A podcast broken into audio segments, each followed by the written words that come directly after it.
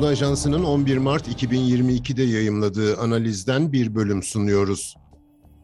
Türkiye-İsrail normalleşmesinin enerji boyutu. Yazan Haydar Oruç. Okuyan Faruk Çalışkan. Türkiye-İsrail ilişkileri uzun bir aradan sonra tekrar ısınmaya başlıyor. İsrail Cumhurbaşkanı Isaac Herzog'un yüksek beklentilerle gerçekleştirdiği Türkiye ziyareti bunun en somut göstergesi. Zira iki ülke arasında liderler seviyesinde en son ziyaret 2008'de dönemin İsrail Başbakanı Ehud Olmert tarafından gerçekleştirilmişti. Aradan geçen 14 yılda iki ülke arasındaki ilişkiler önemli sınamalardan geçti. 1990'lı yıllarda tecrübe edilen stratejik ortaklıktan neredeyse düşmanlığa evrilen ilişkiler tarafların çıkarlarına zarar verirken bölgede oluşan negatif atmosferse sonu gelmeyen kısır döngülere yol açtı birçok kez aşırı şekilde gerilen ve dönem dönem kopan ilişkiler bölgesel ve küresel konjonktürün de dikte etmesiyle artık tamir sürecine girmiş gözüküyor. Türkiye ilişkilerin gergin olduğu 14 yıllık süre boyunca Filistin davasını desteklemekten, Birleşmiş Milletler nezdinde yürütülen iki devletli çözümü savunmaktan ve uluslararası hukukun gereklerinin yerine getirilmesini talep etmekten hiç vazgeçmedi bölgedeki ateşin söndürülmesi için öncelikle Filistin sorununun çözümlenmesi gerektiğini dile getirerek Filistin devletini her ortamda destekledi.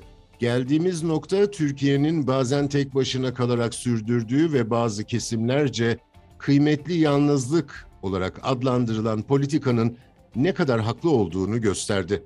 Dolayısıyla artık bölge ülkelerinin ve konuya taraf olan diğer muhatapların Filistin meselesinin eşit ve adil bir şekilde çözümlenerek tarafların üretilecek sinerjiden yararlanıp diğer konularda da fayda sağlamasının en uygun seçenek olduğuna ikna oldukları görülüyor. Bu sürecin mesafe kat edebilmesi için ilk bakışta öne çıkan konu kuşkusuz enerji işbirliğidir. 2016'da imzalanan normalleşme anlaşmasının motivasyonlarından biri de enerji işbirliğiydi. Ancak o dönem yürütülen müzakerelerde İsrail'in taleplerinin kabul edilebilir bulunmaması süreci tıkamıştı.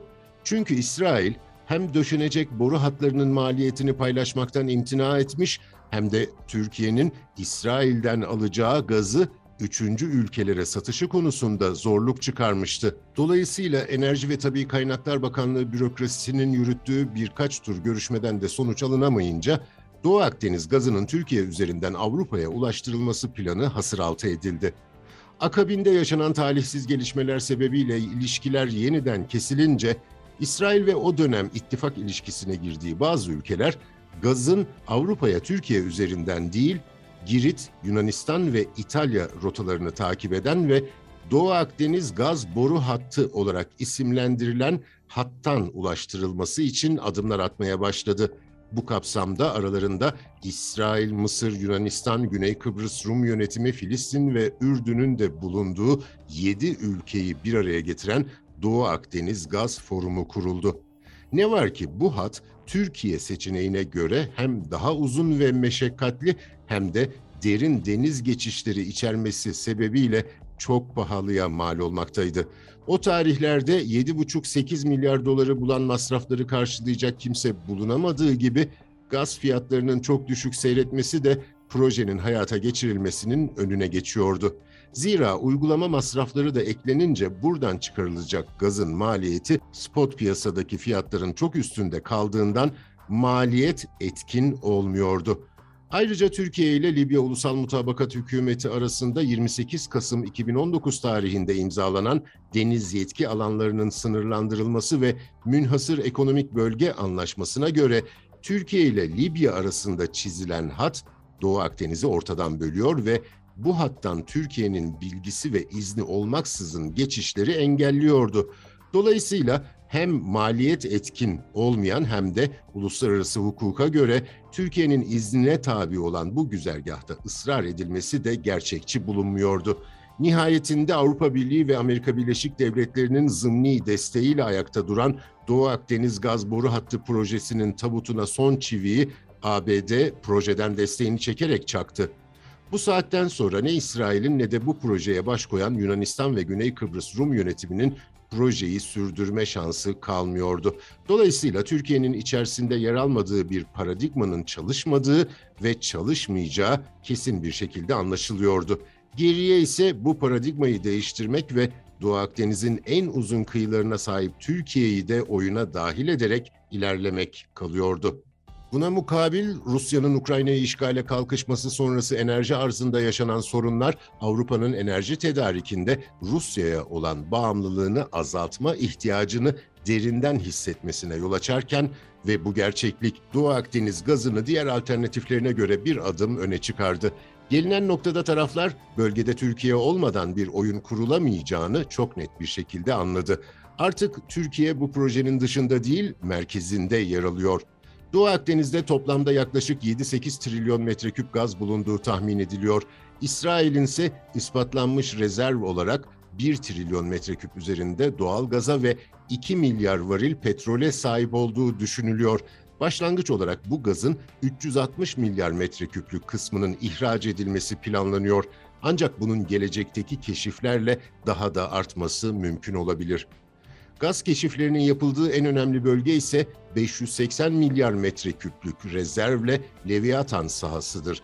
Aslında Leviathan sahasından gazın çıkarılıp son kullanıcıya sunulması için 2017 yılı hedeflenmişti. Ancak yukarıda saydığımız gerekçelerle bu mümkün olmadı.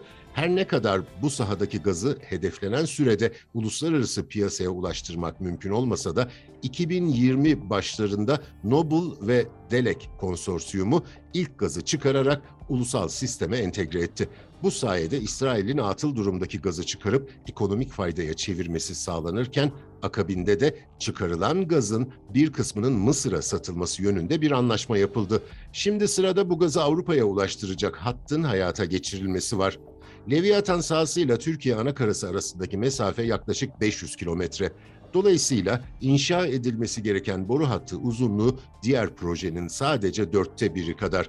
Bu durum proje maliyetinin de aynı oranda azalması anlamına geliyor. Ayrıca güzergahtaki derinliğin de diğerine göre daha makul olduğu unutulmamalı. Sonrasında Türkiye'yi boydan boya kat eden mevcut boru hatları olduğundan geriye sadece çekilecek hattın burayla irtibatlanması kalıyor. Bu durumda Türkiye güzergahı hem daha kısa hem daha ucuz hem de inşaat süresi bakımından en avantajlı seçenek olarak karşımızda duruyor. Proje hayata geçtiğinde her şeyden önce Türkiye'nin enerji tedariki çeşitlendirilmiş olacak. Daha önceki yıllarda ihtiyacımızın büyük kısmını karşıladığımız İran'ın uluslararası yaptırımlara maruz kalması buradan alınan gazın sürdürülebilirliğini zora sokuyor. Ayrıca İran'ın dönem dönem gazı bir politik araç olarak kullanmak istemesi de ilişkilere zarar veriyor. Benzer şekilde Rusya'nın da son dönemde uluslararası yaptırımlara maruz kalması bu kaynağı da tartışmalı hale getiriyor. Dolayısıyla alternatif bir kaynak olarak Doğu Akdeniz gazının ortaya çıkması enerji güvenliği bakımından son derece önemli. Bu durum Türkiye'nin enerji piyasasındaki önemini ve değerini artıracaktır. Buna ilave olarak projenin hayata geçirilmesi halinde süreçte görev alacak Türk şirketleri için yeni istihdam olanakları sağlanacaktır. Projeye fon sağlayacak ülkeler tarafından yapılacak doğrudan yatırımlar gayri safi milli hasıla üzerinde olumlu etki yapacaktır. Belki de en önemli katkı bu projenin bölgesel barış projeksiyonunun çimentosu olma ihtimalidir. Zira Türkiye'nin aktif olarak sürece katılmasıyla hem Filistin hem de Kıbrıs meselesinin çözümlenmesi için ilerleme kaydedilebilir. Buna mukabil Türkiye'nin Avrupa'nın enerji tedarikinden büyük katkı sağlaması doğrudan üyelik yolunu açmasa da önemli bir adım olacaktır.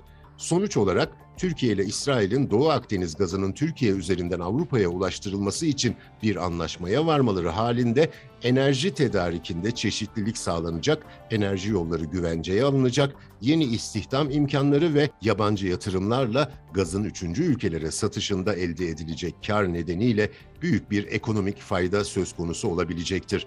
Ayrıca taraflar arasındaki işbirliğinin bölgesel barışa da önemli katkı sağlayabileceğini söylemek mümkün. Bu anlaşmanın Filistinlilerin uzun zamandır devam eden acılarının sona ermesine ve Kıbrıs'ta da iki devletli bir çözüme ulaşılmasına vesile olması temennisiyle.